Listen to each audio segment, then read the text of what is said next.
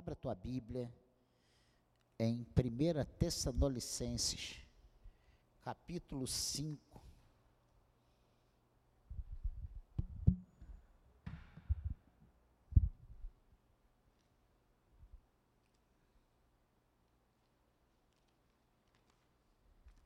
Eu mandei tu abrir agora que eu, é isso mesmo. Capítulo 5, versículo de 1 a 11. Nós vamos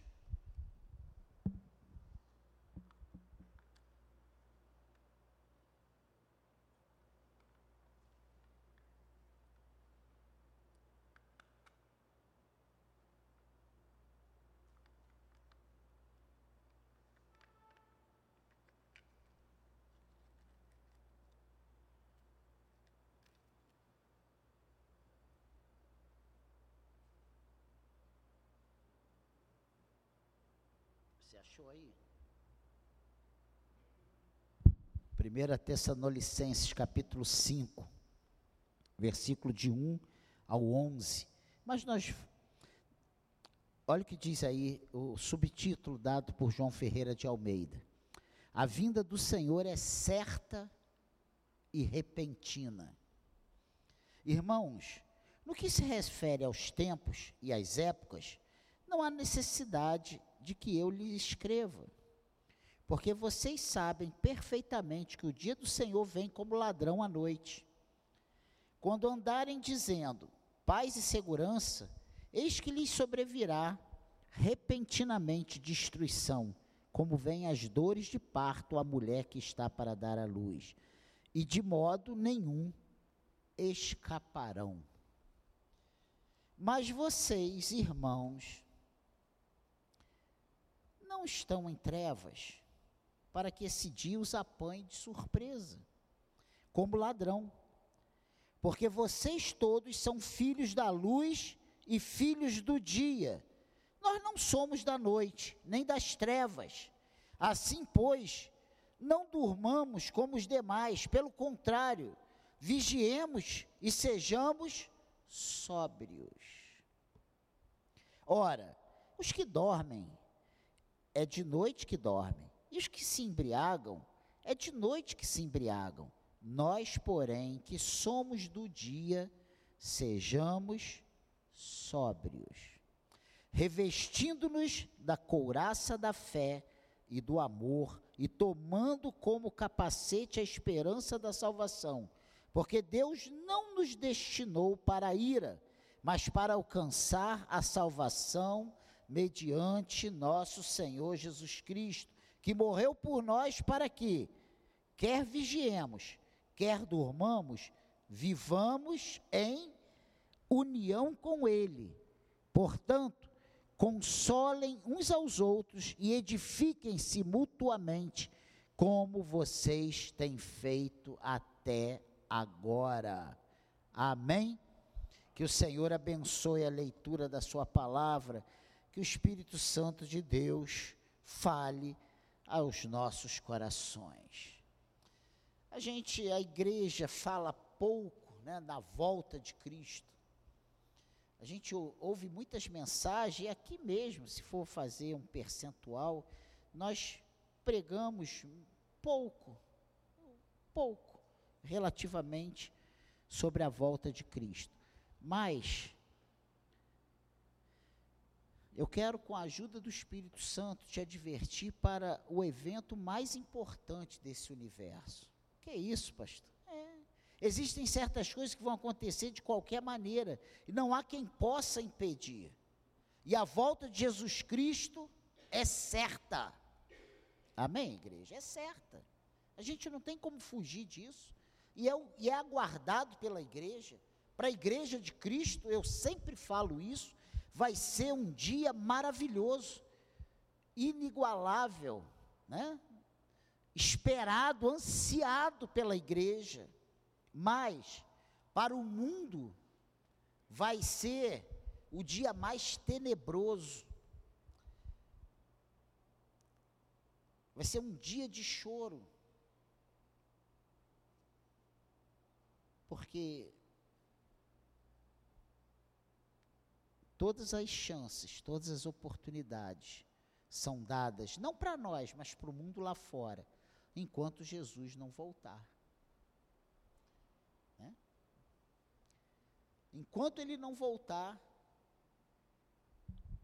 aí a gente fala isso, mas quando a gente vai lá para a soberania de Deus, a gente sabe que o Senhor já tem os seus determinados. E para isso, para alguns isso soa tão mal, né? Mas é a graça e a justiça. Os que são alcançados pela graça, Deus é glorificado pela sua graça, pela sua misericórdia. E os que não são alcançados pela graça, Deus é glorificado pela sua justiça. Você lembra lá em Gênesis que ele diz que para Adão, que se comer da árvore ele vai morrer? Certamente morrerá. E o que que Adão fez? Deixou que a conversa de, de Eva com a serpente se desenrolasse, que Eva chegasse. Gente, isso é uma coisa que acontece há milhões de anos, né? A mulher sempre consegue desvirtuar o homem. Tu já, já parou para pensar nisso? E não é assim, gente, é assim, a gente está firme lá, não. aí ela chega, aquele jeitinho, né? E quando a gente vê, a gente está, meu Deus, não pode ser assim no reino de Deus, não, gente. Deus tinha falado para Adão, Deus não falou nada para Eva, Deus falou com Adão. Esse texto aqui, isso é só para você entender, né? Situar, de repente você esse texto aqui de 1 Tessalonicenses é muito claro a respeito da nossa postura com relação à volta de Jesus. Todos nós sabemos que a salvação é uma graça, que a obra completa de Cristo já foi feita lá na cruz. Mas nós não podemos nos esquecer da nossa coparticipação. E hoje, pastor Joel falou isso pela manhã, que o que é para nós fazermos, Jesus não vai fazer. E o que ele tinha que fazer, não adianta a gente querer ajudar, porque a gente não consegue ajudar, porque a obra já está feita. Agora, tem coisas que nós que somos alcançados pela graça, nós precisamos fazer. E Paulo aqui nos dá algumas recomendações. Esse texto, ele fala da nossa postura com relação à volta de Jesus. Primeiro, nós não podemos achar que por estarmos na igreja estamos prontos. O que, que Jesus fala? Lembra da parábola do, do Senhor, que os servos vêm? Senhor, o Senhor plantou joio e no meio do joio tem trigo, arranca o trigo. Não, deixa lá. Então, a gente precisa entender que nem todo mundo que diz Senhor, Senhor, dará o reino dos céus. E nós não estamos falando da graça, nós não estamos falando da obra completa de Jesus Cristo e não estamos falando do chamado irresistível de Deus para a vida do homem. Você que está aqui nessa noite, você precisa ter certeza que você é filho de Deus. E quem testifica no teu coração que você é filho de Deus, não sou eu, pastor Daniel, não é esse irmão que está ao seu lado, não é o seu pai, não é a sua mãe, não é o seu filho, é o Espírito Santo de Deus. Uma das funções do Espírito Santo é testificar no nosso coração que nós somos servos de Deus, que nós somos filhos de Deus, que nós pertencemos ao Senhor. Eu falo com pesar o meu pai era um amigo do Evangelho. Ele tinha reunião de oração na casa dele, acho que era toda segunda-feira. Durante a reunião de oração, as crianças não podiam dar um pio. Que se elas fizerem. Uma reverência. Fazia bolo para o pastor, para o lanche depois, para o café. Ele arrumava as cadeiras, ele limpava a sala onde ia ter a reunião. mas ele nunca conseguiu ser um servo de Deus. Segundo testemunhos dos meus irmãos, diz que na hora da morte ali ele confessou Jesus. Isso é uma coisa que eu não sei, só na glória a gente vai saber se Deus permitir que a gente reconheça e veja. Mas eu não sei. E a gente não tem como transitar nesse, nessa área, nessa seara. Essa seara aí não pertence a nós, quem é e quem não é, quem vai e quem não vai. Amém, igreja? Então, nós precisamos nos posicionar não como amigos do Evangelho, mas como servos de Jesus Cristo. A segunda coisa, nós não podemos embarcar nos devaneios desse mundo, porque o mundo jaz no maligno. Então, vamos baixar nossa bola, colocar os pés no chão entre o que o mundo diz, entre o que as pessoas e os intelectuais dizem, entre os influenciadores dizem, vamos ficar com o que a palavra de Deus diz. Amém, igreja? A terceira coisa interessante que a gente precisa é, ficar muito claro, né? E, e Paulo aqui em Tessalonicenses 1, 5, 1 Tessalonicenses 5 diz, é que precisamos tomar cuidado com a área de conforto. Né? Quando estamos nela, nossa tendência é relaxar. E é aí que o inimigo se aproveita e prepara os laços. Todos nós estamos sujeitos aos laços. E eu não estou falando de salvação ainda, eu estou falando da nossa caminhada com Deus. Como servos do Senhor, precisamos esperar a Sua volta certos do que teremos que enfrentar. Nós hoje estamos vivendo uma mão com açúcar. Ar-condicionado, luzes acesas, letreiro, portas abertas.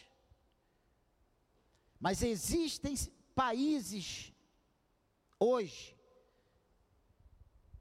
dia 8 do mês 10 do ano de 2023, que estão às escondidas, traficando folha da Bíblia, porque não pode ter uma Bíblia em casa. A folha da Bíblia, uma folha dessa, é malocada em buracos, escondido, porque se for pego, pessoas estão morrendo porque são apontadas como servos de Deus. Então, irmãos, nós precisamos esperar a sua volta como servos do Senhor, certos do que teremos que enfrentar. E quem mostra o que teremos que enfrentar é a palavra de Deus.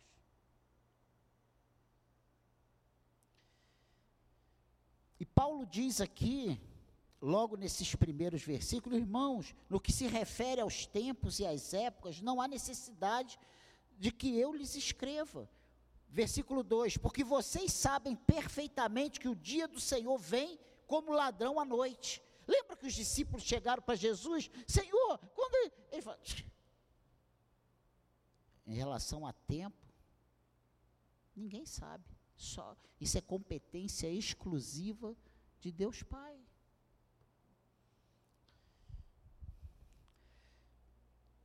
O versículo 2 ele diz que a igreja já estava inteirada de como seria a volta de Jesus como ladrão de noite, ou seja, inesperadamente. Lá na vila, de vez em quando, está entrando ladrão. Tem rato, tem ladrão, lá onde eu moro, né? Então é verdade. E ele sempre vem, eu fico lá duas horas da manhã, eu estou passeando com o dom na rua, doido para achar o ladrão, eu não acho, porque ele só vem quando eu estou dormindo. Eu estou dormindo, o ladrão chega. É assim ou não é? Você está andando tranquilamente na rua, quando você vê o ladrão te abordou. O ladrão não diz, não marca a hora, não liga para tua casa, fala, estou indo aí para te assaltar. Não. E Jesus vai voltar exatamente como ladrão à noite. No momento que nós estamos descuidados, desprevenidos. Na hora que estamos dormindo, não durma, irmão, não durma. Que isso, pastor? Está batendo aí? É só para te acordar. Jesus está voltando. Jesus está voltando.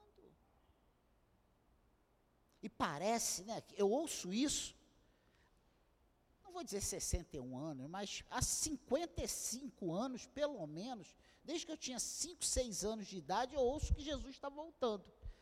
A minha avó dizia que quando ela era criança, ela ouvia que Jesus está voltando. E talvez isso crie na gente, ah, ele está voltando, a gente acredita, mas ele não está voltando para gerações e gerações. Mas a Bíblia diz que os sinais estão aí. Os sinais que a Bíblia diz está acontecendo. Agora nós fomos surpreendidos, um ataque a Israel e guerra, vai vir guerra aí, é guerra, já foi declarado que vai ter guerra. E já tem a guerra da Ucrânia, já tem, vai ter guerra em Israel, e o mundo está em guerra e é ameaça de guerra o tempo todo. E olha, são nações que se apertar um botão, balbal. Não fica nada, não fica ninguém. Jesus está voltando. O amor se esfriaria de quase todos. Pensa nisso, igreja. Pai contra filho, filho contra pai.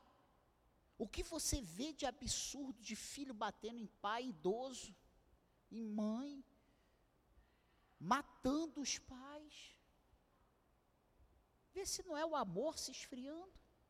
Vê se não é o que a Bíblia está dizendo que aconteceria como finais dos tempos: fome, guerra, rumores de guerra. É a palavra de Deus sendo a todo tempo pervertida, os, as leis estabelecidas por Deus sendo removidas, tentando serem removidas, sendo removida na sociedade, não dentro da igreja. Mas agora já é todes, né? Não sei, tem outros termos, eu estou até treinando, né? Todes, não tem mais ele, ela, é todos, é, é, é homem vestido de mulher, entrando no banheiro de mulher. Gente, é, uma, é o mundo que nós estamos vivendo. Vê se é diferente de Sodoma e Gomorra. Aqui dentro é, mas lá fora está igual. Então, irmãos, não durma. Jesus está voltando. Olha o versículo 3, o que é que diz? Quando andarem dizendo paz e segurança, eis que lhes sobrevirá guerra repentina. Eis que lhes virá, sobrevirá repentina destruição, como vem as dores de parto à mulher que está para dar à luz, de modo nenhum escaparão. Ou seja, inesperadamente. Quando achar que está tudo bem, estourou a bolsa. Sai, não é assim? Cadê? Não está aqui, né? Aconteceu isso com a Jaqueline esses dias, poucos meses. E é assim que funciona. Você está ali tranquilinho, daqui a pouco a criança chega. Irmãos, muito cuidado com o que o mundo anda dizendo a respeito das coisas de Deus. O mundo não sabe nada das coisas de Deus. Não embarque na do mundo, porque o final será fogo. E não é um trocadilho, é uma verdade. O final do mundo aí vai ser fogo e fogo consumidor. Precisamos de vigilância. Nós não estamos em trevas, nós estamos na luz. Amém, irmãos? Estamos na luz. Olha o que diz o versículo 4: Mas vocês, irmãos, não estão em trevas, para que esse dia os apanhe de surpresa como ladrão. Não, nós estamos na luz, nós estamos advertidos pela palavra de Deus, nós estamos vigilantes, porque a palavra de Deus nos coloca em alerta. Amém, igreja? Esse dia do ladrão só vai apanhar os que estiverem distantes da luz nas trevas. Não é o nosso caso. Nós estamos na luz, nós temos a palavra de Deus, nós ouvimos a pregação. A palavra de Deus diz que a fé vem pelo ouvir, ouvir a pregação, a pregação da palavra de Deus. O estar ouvindo a palavra de Deus, isso gera fé no nosso coração, e a fé nos dá a certeza que nós somos filhos de Deus que Jesus voltará para buscar os seus, que nós somos uns escolhidos do Senhor e que naquele dia nós ouviremos: entre benditos de meu Pai, entre para o gozo do seu Senhor. Amém, igreja. Quem tem Jesus de verdade está vigilante. Amém, vigilante. Olha o que diz o versículo 5. Porque vocês todos são filhos da luz e filhos do dia. Nós não somos da noite nem das trevas. E quem é do dia e da luz, diga amém. Nós somos filhos da luz.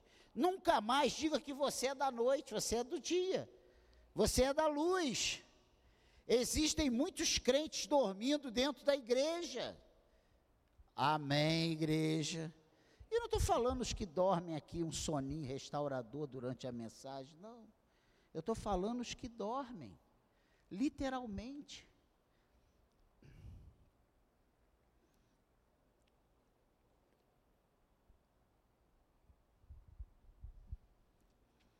Eu não falo desse sono físico, e sim o espiritual.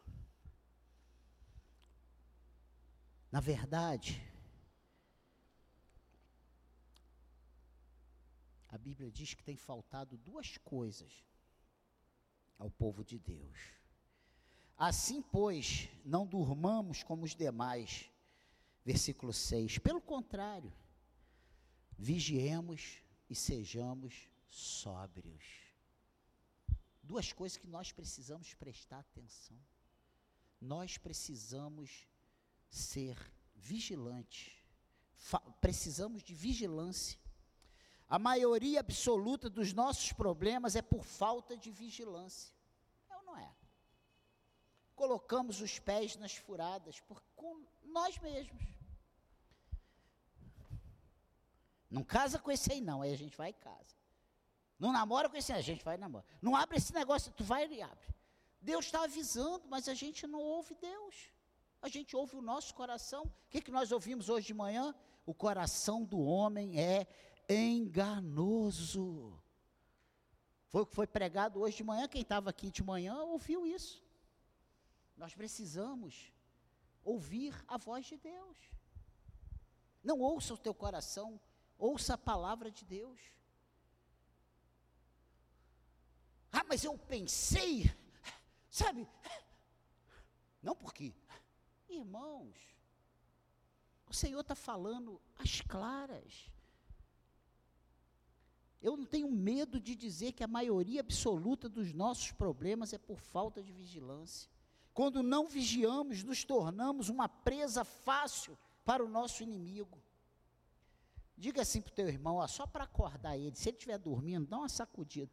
Meu irmão, Deus te quer vigilante. Fala, fala aí. Deus te quer vigilante. Ele te quer vigilante. Amém, igreja? A segunda coisa que ele diz é ser sóbrio. Isso significa que precisamos servir a Deus com a máxima capacidade de raciocínio. Nós não somos um bando teleguiados, não. A palavra de Deus, ela exige que nós ofereçamos a Ele um culto racional. A palavra de Deus nos orienta que nós precisamos examinar nas Escrituras se o que nós estamos ouvindo confere com o que está escrito na palavra de Deus. Seja sóbrio, não seja emotivo, sabe? Aí eu fui para a igreja, o culto foi ruim, eu nem chorei hoje. Você não veio para a igreja para chorar, você veio para a igreja para prestar culto ao Senhor. Amém, igreja? É para isso que você veio, para te oferecer o culto racional. É abrir a tua boca e falar: Senhor, eu te amo. Tu és o amado da minha alma, eu estou aqui porque eu fui encontrado por ti, porque o teu espírito, sabe, me mudou e hoje eu estou teu servo, Senhor, e por isso eu estou aqui.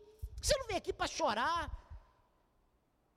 tem gente que já sai de casa trazendo uma toalha de banho daquelas compridas. Para enxugar bem as lágrimas, que já vem preparado. Eu hoje vou chorar mil litros de lágrimas. É, não, você veio aqui para cultuar o Senhor, para abrir a boca e glorificar a Deus na hora do louvor. Cante os louvores, dê glórias ao nome do Senhor, levante a sua mão, diga que Ele é maravilhoso para a tua vida. Foi para isso que Ele nos chamou, foi para isso que nós estamos aqui. É para isso que nós estamos aqui. Amém? Seja sóbrio. O Evangelho não é para os que não pensam, e sim para os que estão no seu juízo perfeito. O embriagado é que não pensa nas consequências, faz um monte de besteira. E eu fiquei pensando, e veio ao meu coração, como tem crentes que gostam da noite, né?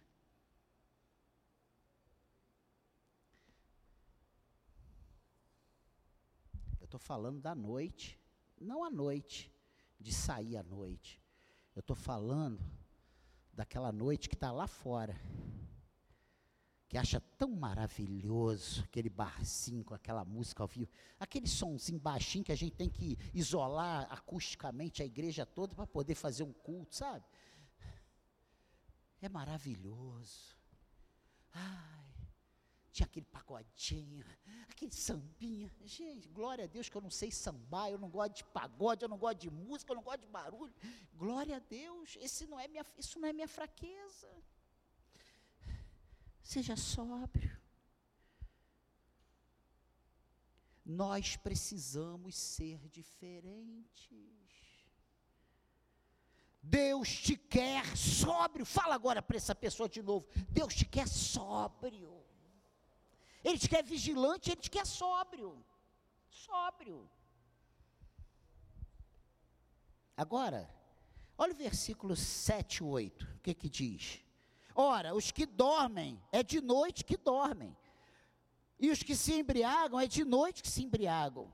Nós, porém, que somos do dia, sejamos o quê? Sóbrios, revestindo-nos da couraça da fé e do amor, e tomando como capacete a esperança da salvação. Amém, igreja? Olha o que Deus quer de cada um de nós, é isso que Ele quer para todos os seus filhos. Não era só para a igreja de Tessalônica, não, é para nós hoje também. Que sejamos sóbrios, sóbrios, que entendamos o que estamos fazendo, que nos revistamos, revistamos da couraça da fé. O que é couraça da fé?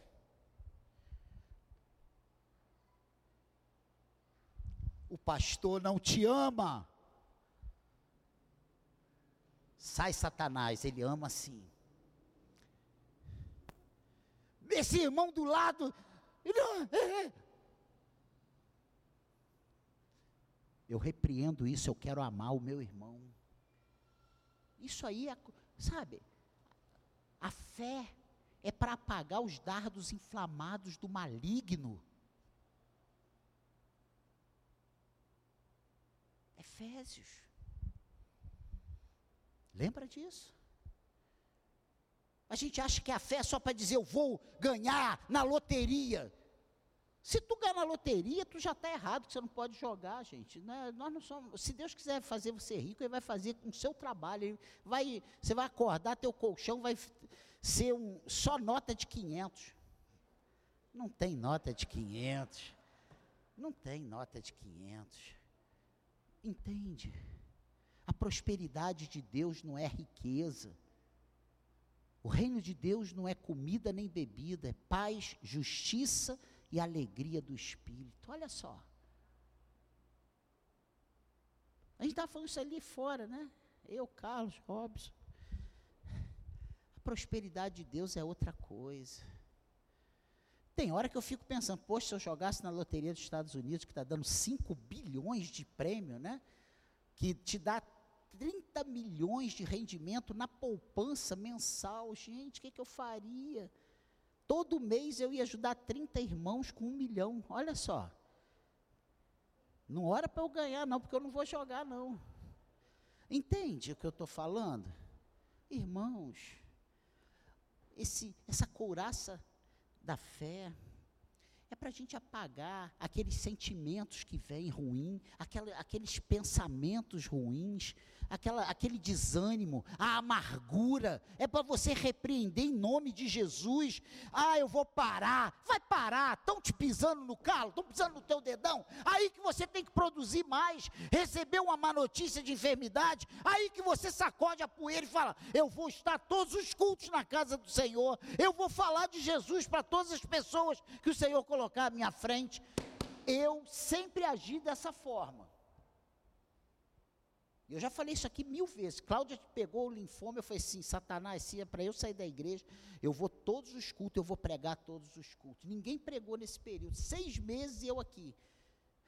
Rapaz, você vai, ver, vai deixar o diabo trepar nas suas costas? Vai dar corcunda para Satanás? Na hora da adversidade é para você se posicionar como servo de Deus. Senhor, eu te amo, eu, eu acredito na tua soberania, tu és o Senhor da minha vida e eu não vou arredar pé. É a couraça da fé para apagar esses sentimentos ruins. Ninguém me ama, ninguém me quer. Jesus te quer, Ele te ama. Ele subiu na cruz por você. Amém, igreja.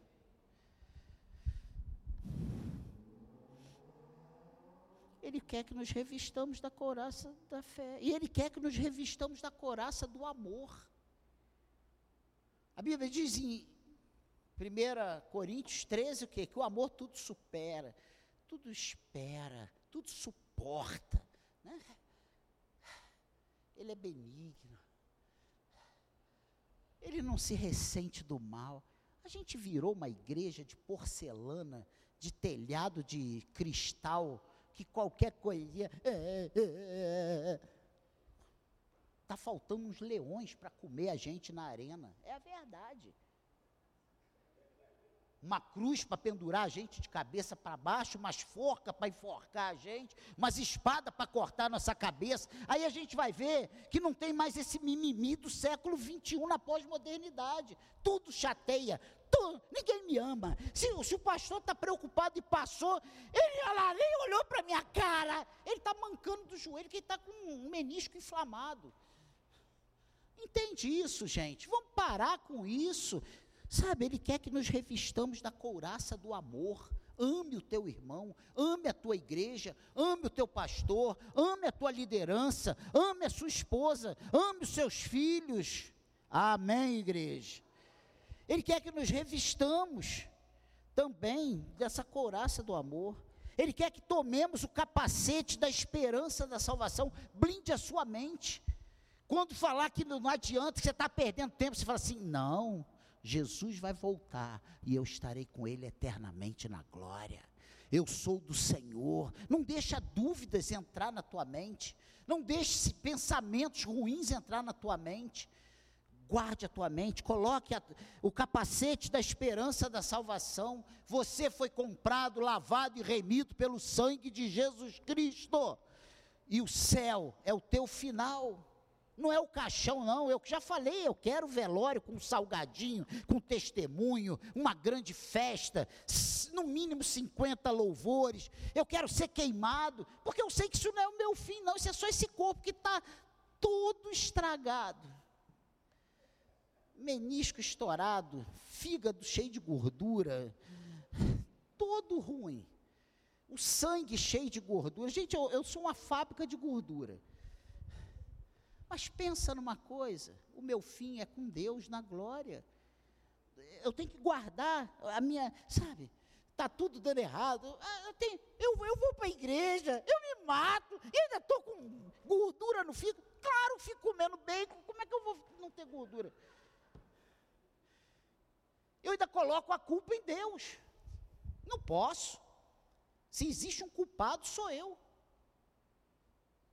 Mas eu falei para a Cláudia de novo, mais um, uma confirmação que eu tenho que ir para aquela droga de academia, mas eu tenho que ir, pô. Entende? Eu detesto. Deus nos quer preparados todos os dias e em todas as circunstâncias. Ser crente, defender sua fé quando está tudo bem, é muito fácil. Difícil é quando está tudo mal. E você permanecer ali, ó. Eu sou de Cristo. Eu sou de Cristo. Eu sou de Cristo. Eu sou nova criatura. Ha! E está tudo. A pessoa, como é que tu está sorrindo? Eu estou sorrindo porque eu não sorri por circunstâncias. Eu tenho o Espírito Santo de Deus em minha vida. É isso que nós precisamos viver, é assim que nós precisamos viver.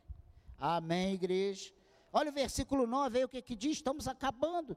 Porque Deus não nos destinou para a ira, mas para alcançar a salvação mediante nosso Senhor Jesus Cristo. Nós somos predestinados, não ao sofrimento, não à miséria, mas à salvação em Jesus Cristo. Amém, igreja. Deus não nos chamou para a perdição, e sim a salvação. O propósito de todo esse preparo é a nossa salvação. Eu sempre falei isso. Se você achar que você é crente para ter uma boa casa, um bom carro, uma família estruturada, tu está frito. Você é crente para ir para o céu. Você é crente para ouvir do Senhor. Entre benditos de meu Pai, entre para o gozo do seu Senhor. Amém? Deus quer que você esteja unido a Ele, e isso só acontece quando entendemos o nosso lugar nesse mundo. Olha o que diz o 10. Mas para a salvação mediante o nosso Senhor Jesus Cristo, que morreu por nós, para que, quer vigiemos, quer durmamos, vivamos em união com Ele. Amém, igreja? Nós somos do Senhor a todo tempo. Aonde você pisar a planta do seu pé, você é do Senhor. Ah, eu sou do Senhor na igreja. E na igreja, a paz do Senhor, meu amado. Lá fora tu é o cangaceiro, aqui dentro tu é o, o Senhor sorriso. Pelo amor de Deus. Amém. Não importa em que condições estejamos, nós precisamos estar preparados sempre, porque a todo tempo nós estamos em união com Cristo. Amém? Amém, igreja? Olha o versículo 11, olha o que que diz. Portanto, consolem uns aos outros. Quem vai consolar é o Espírito Santo? É você que vai consolar o seu irmão da direita, da esquerda. É isso que está escrito aí? Ou, é, ou eu não estou conseguindo inter, entender o que eu estou lendo? O que está escrito aí, gente? Portanto, consolem uns aos outros. Quem é que vai te consolar? Isso não é obra de Deus, isso é obra do teu irmão ao lado aí, ó. Sabe esse irmão que você acha chato, que você não quer nem olhar, que você não quer dar nem a paz do Senhor para ele? É esse irmão que o Senhor colocou ao seu lado com a função de te consolar. Como você vai ser consolado se tu entra mudo e sai calado? Se você já entra no início do primeiro louvor e sai correndo no, no amém, antes do amém, tu já está na porta. Quando o pastor vai com Deus, tu já correu. Como é que você vai consolar alguém? Liga, ninguém, você não atende ninguém não manda uma mensagem para ninguém, não lê uma mensagem de ninguém, como é que você vai ser consolado? Ele está mandando aqui, ó, consolem uns aos outros e edifiquem-se mutuamente. Peraí, quem é que vai te edificar? É o Senhor? É isso que está escrito aqui? Quem tem a função de edificar o irmão à direita e à esquerda, quem é? Eu ia falar, é você, jumento, mas não vou falar isso não. É você, servo do Senhor. É você, irmão, que tem essa função. Entende? Consolem-se uns aos outros e edifiquem-se mutuamente. E aí, olha o que, que eu acho interessante. É que Paulo dá essas orientações todas, parece que ele está falando para uma igreja perdida, totalmente fora do contexto. Mas ele fala assim: como vocês têm feito como vocês têm vivido até agora. O que, que ele está falando? Ele está dando uma advertência. Não é porque a igreja não está fazendo isso, é porque a igreja precisa continuar fazendo isso. Até agora está fazendo, não deixe de fazer. Ele dá essas, observa essas, essas orientações todas para uma igreja que estava praticando essas coisas, que ele recomenda. E no final ele diz: como vocês estão fazendo, como, tem, como vocês têm feito até agora. Isso me chamou a atenção. Às vezes a gente acha né, que o pastor está sendo duro, está brigando, está batendo. Mas não é porque eu vejo vocês desse jeito, é porque o Senhor, uma das funções da palavra é orientar. E quando a gente recebe uma orientação, não significa que a gente não faça, não esteja fazendo, é para não deixar de fazer. Então, irmãos, é, é para a gente sair daqui hoje feliz, ele diz: consolai-vos uns aos outros. Esse é o nosso papel no reino de Deus. Ah, eu não estou fazendo nada, eu não tenho oportunidade. Não tem? Chega mais cedo. Irmão, como é que você está? Eu quero orar por você. Não é para você ser fofoqueiro, não. Ficar sabendo da vida dos outros, espalhando o defeito do irmão, não. Olha, eu quero orar por você. O Senhor que vê o coração desse irmão que você está orando, ele vai trabalhar esse coração, você não precisa nem saber o que ele está passando.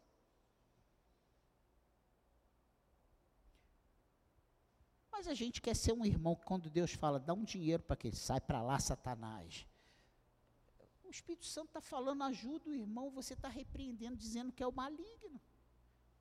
Deixa Deus te usar, meu irmão. Ah, mas Deus sabe que eu não tenho um centavo. Ah, e a tua boca está amarrada? Ora. Coloque tua fé em prática. Senhor, abençoe o meu irmão. Cure o meu irmão. Derrama o óleo de alegria sobre a vida do meu irmão. Olha como eu tenho precisado de oração. Quem aqui precisa de oração? Olha quantas pessoas, quantas pessoas aqui estão precisando de oração.